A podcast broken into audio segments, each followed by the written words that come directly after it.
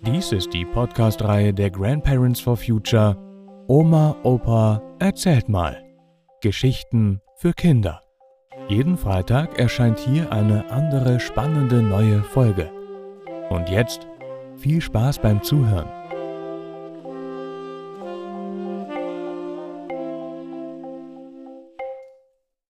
Der Eierhold. Die Zeit im November um den Martinitag herum war die Zeit der Laternenumzüge. Das heißt, wir Kinder bekamen jedes eine Laterne aus Papier mit einer Kerze darin. Man fand sich dann an einem bestimmten Treffpunkt ein.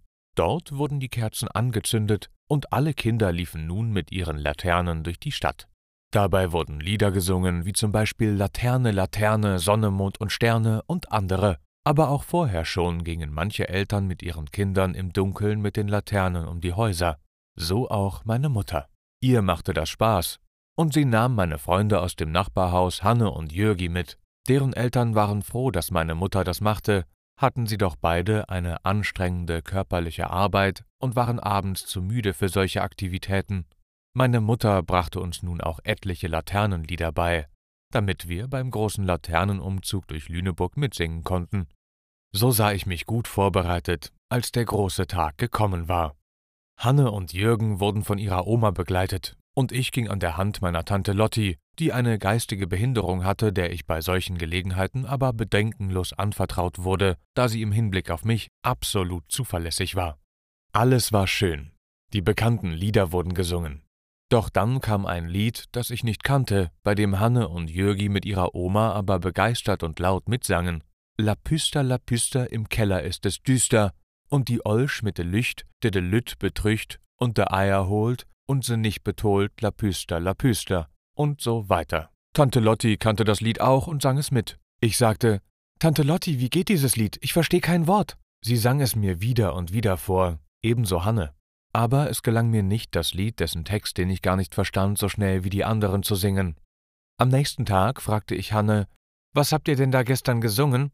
Was heißt das denn? Sie sagte, Na, der Eierhold. Der sitzt im Keller und wartet, dass ein Kind runterkommt. Und wenn das dann was Böses getan hat, dann fängt er es ein. Und es muss für immer bei ihm im Keller bleiben. Ich fragte, was das denn Böses sei, das da in Frage käme. Aber Hanne meinte, es könne dies oder das sein. Man wisse ja nie, was man so alles falsch machen könne als Kind. Hannes Oma bestätigte das.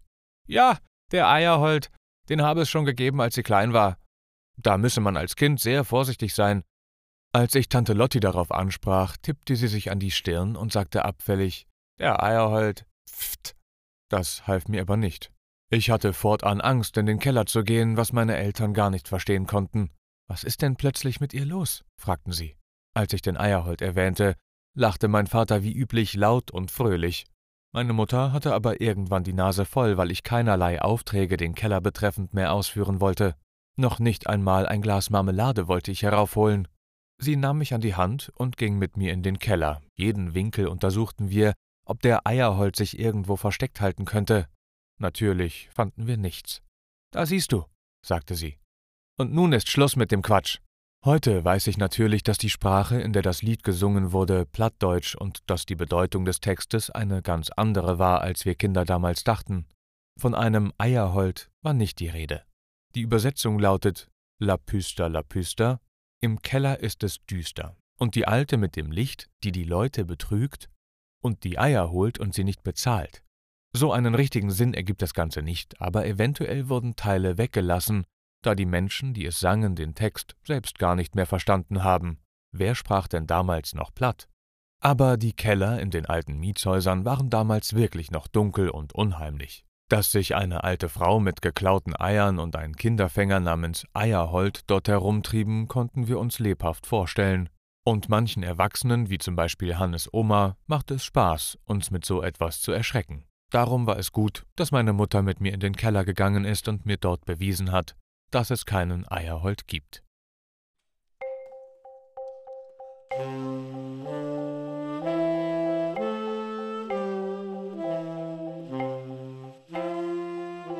Das war Der Eierhold, gelesen von Matti Wieg.